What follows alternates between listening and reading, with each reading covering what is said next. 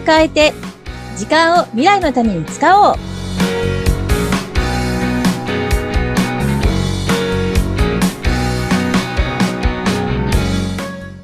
こんにちは。ガッキーこと研修講師の二垣です。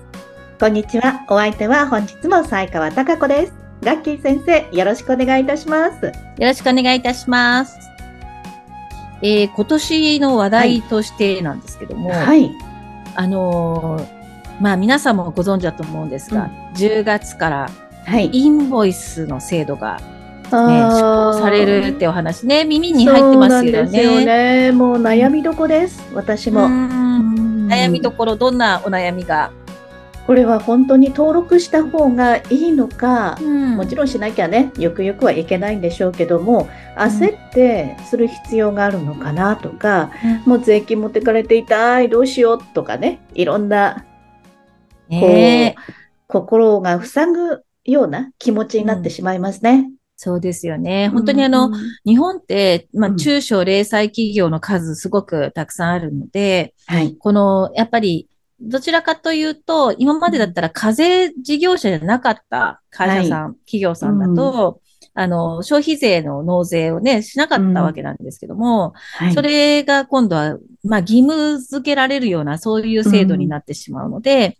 そうすると、まあ、今までだったら10%ね、入っていた消費税分が、まあ、うん。納税額になってしまうから自分の手元には残らないということで、うんうんまあ、経営を圧迫するっていうね、考えられる会社さんもいっぱいあるし、まあ、はい。私たちもね、零細なわけなので、まあ、そういう意味では、あの、だ打撃はありますよね。確かに打撃はある。うん。そう。ね。で、やっぱりその、まあ、税務署に課税事業者として登録して、で、はい番号をもらって、で、それを、まあ、請求書にか書いて、うんで、請求書を提出することになるということなんですね。で、はい。まあ、もちろん、メリットも、まあ、制度としてのメリットももちろんあるでしょうし、きちんとね、うんあの、えー納税してもらうことによって、まあ、その税金というのも確保できるっていうのはあるでしょうし、はい。で、まあ私たちも今まではちょっとこう、ある意味、処理をちゃんとしなくても済んでいた部分を せざるを得なくなるので、まあ、ある意味明確化されるというね、はい意味では、まあメリットなのかなとも思ったりはしますと。うんまあ、そうは言ってもですよ。そうは言っても、あの、例えばじゃあ、えー年間1000万円っていうのが今までこの課税事業者と、えー免税事業者の境目だったわけですよね。うん1000万以上のですね、あの、えー売上があるならば、えー課税事業者だから、えーもらった消費税についてはきちんと納めてくださいねっていうふうになってたわけなんですけども、はい。とすると、じゃあ今まではね、その1000万を超えないでビジネスをした方が、あの、まあ、免税でいられるよね、みたいな、んそういう判断っていうのもね、されていた方もたくさんいるんじゃないかなと思うんですよ。うん。でも今度、そのインボイスで、まあ、1000万のその壁はなくなって、うんまあ、どんな売上金額でも、課税事業者とな一旦なれば、えー売上が大きかろうが小さかろうが、はい。はい課税されるとうんいうことにはなるわけですよね。うんまあ、うんなので、そうなると、まあ、当然、今までだったら、例えば、えーじゃあ500万円の売り上げだとすると、はい。550万円をですね、うん請求することができるから、その550万円を自分の手元に入れられていたのが500万になってしまうということで、そこにもう50万の差があるっていうね、はい。結構、現実的に考えるとかなり大きなことが起きるわけですよね。うんそう、そうですよね。だからすごく困ったなって思われる方もね、うんいっぱいいるし、まあ正直私も、う。うんん、困ったなってちょっと思ったんです。はい。でも、サイカさん、うん。こういう時って、はい。チャンスもありませんか？チャンス、こんな厳しい時にこんなお金持ってかれるって思うとこにチャンスですか？ねえ、そうですよね。あの、うんこのまま受け入れたらチャンスって考えにくいじゃないですか。はい。でも、うん。だとしたらですよ、もうはいどうせ上限のその1000万円みたいなのなくなっちゃうんだし、はい。あの、だったら、うんいっそもっと稼げばいいじゃん。すごい、ガッキー先生。パワフル。やっぱりパワフル。あの、なんか、なんか、例えば年間の売り上げを5%とか10%とか少しずつ上げていくっていうふうにすると、今の延長線上で何かを改善しながら、売り上げを上げていこうってなるじゃないですか。はいうん、そうすると、今回みたいな法律の改正によって、そのなんていうの、5%や10%が帳消しどころか マイナスになるみたいな、そんな打撃になっちゃう、ね。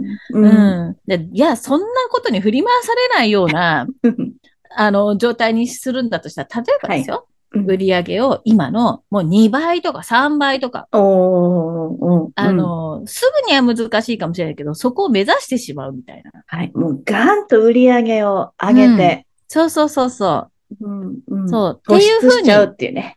うん。考えると、はい。今の延長線ではないことを考えなきゃいけないんですよ。うん、なるほど。うん。うん。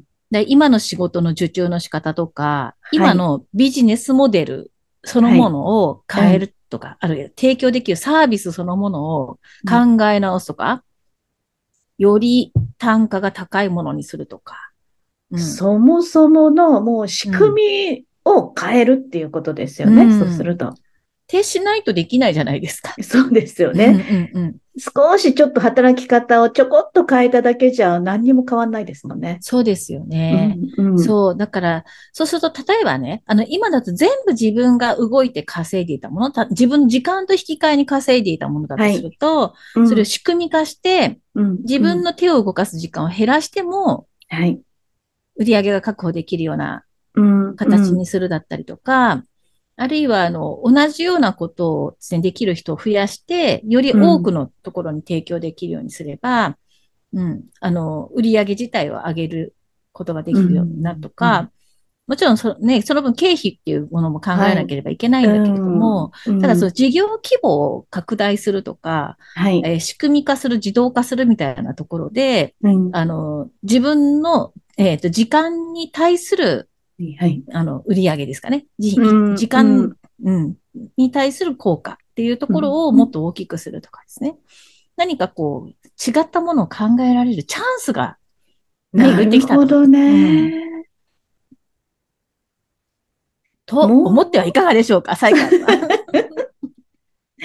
今そうおっしゃっていただいて、ピンときたのは、もう回、補助金とか助成金を見直すっていうのも、なんか私全然知らなかったところで、あ、こういうような補助金もあったんだっていうのってありますよね。ありますね。もうでもね、補助金はやっぱ専門家の人に聞いた方がいいですけど、うんうん、種類もいっぱいあるし、うんそういうのも一回見ながら、やっぱり、あの、企業の体力っていうのもね、あるので、どこまで自分でお金を出してちゃんと整えていけるかっていうところのベース作りから考えたら、そういうのも改めて見直しながら、うん、もう一回仕組み作りを考えてみるっていうのもありですよね。えー、そうですね。そうそう。そうすると、例えば、うん、じゃあ補助金や助成金がもらえるっていうことが分かれば、うんうん、そのお金を元手として、まあ、あるいは、払っても戻ってくることを期待して、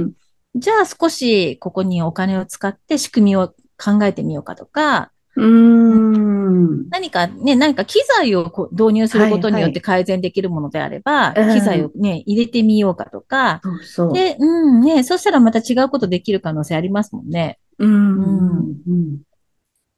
そっか。あ、もう改めてもう一回自分の仕事だったり、うん、自分の会社の働き方、仕組みを見直すっていう時期でもあるっていうことですね。はい、そうですね。そう思います。うん。うんうん、そう。だから私も、だからその、はい、まあ、研修講師っていうね、仕事って、うん、まあ、自分が登壇した時間に対してお金をもらう仕事なんですよ。本当にあの、時間との引き換えになってるんですね。うん、そうですね。うん。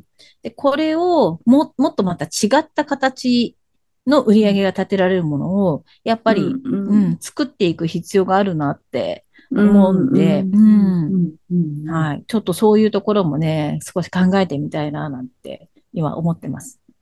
もう本当に厳しい時代ですけれども、考えようによっては、自分でしっかりと売り上げを立てられるチャンスそうですね。あのー世の中が変わること自体を止められないじゃないですか。まあ、いろんな制度が変わるとか、社会情勢が変わるとか、はい。あの、まあ、国際のね、国際問題がね、あったりとか、あとあの、まあ、それこそ、ついこの間のコロナの話とか、はい、はい。うんあの、うん、変化を強制されることっていうのは起こりうるわけですよね。うん、でもあの、コロナの時にも、あの、ど、みんな大大打撃だと思ってたけれども、うんコロナの中で急成長した企業もいっぱいあるじゃないですか。そうですね。うんあんな苦しい中で売り上げ立ってたっていうね。はい。すごくもう儲かりましたよっていうところもあるんですもんね。そうです、そうです。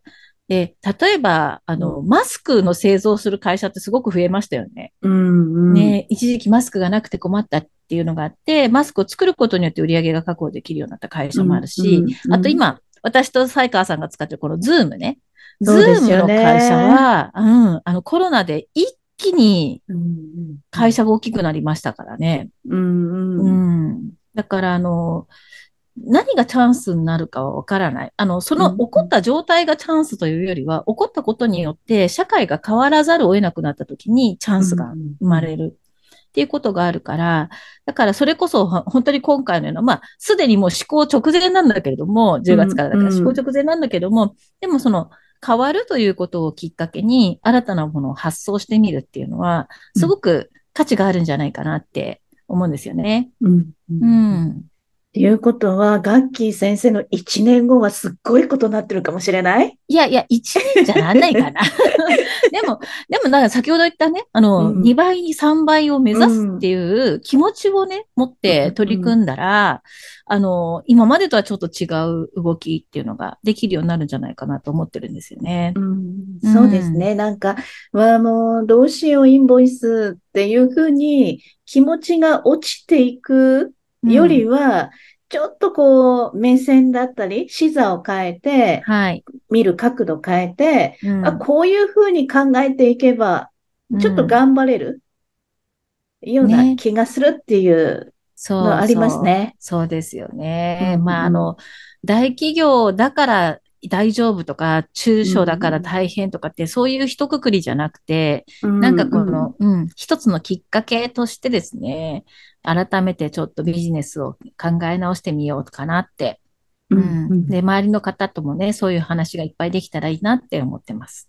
そうですね。今もうインボイスのこと、個人事業主の方とかね、もうどうしようどうしようってちょうど悩んでいる時期ですもんね。そうですうね。んうんうん。で、まあ、発注する側もね、あの、おそらく、あの、発注先に対して困らせたいと思ってるところなんかないはずなんですよね。うんいい関係で仕事を続けていきたいと思ってるはずなので、うんだからまあ、あの、きちんと相談しながら、で、うん、考え方をこう、ある程度すり合わせながらね、進めていければいいのかなと思いますけどね。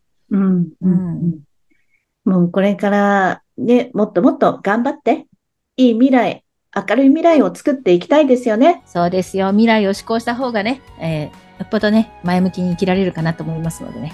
あはいこのタイトル通りですね。うん、未来のために時間を使うです。はい。本当にためになるお話、そして思考をチェンジするっていうことでは本当にいいきっかけになりました。はい、ありがとうございます。ぜひぜひ、ちょっと私たちも前向きに頑張っていきましょう。頑張っていきましょう。はいラッキー先生、ありがとうございます。ありがとうございました。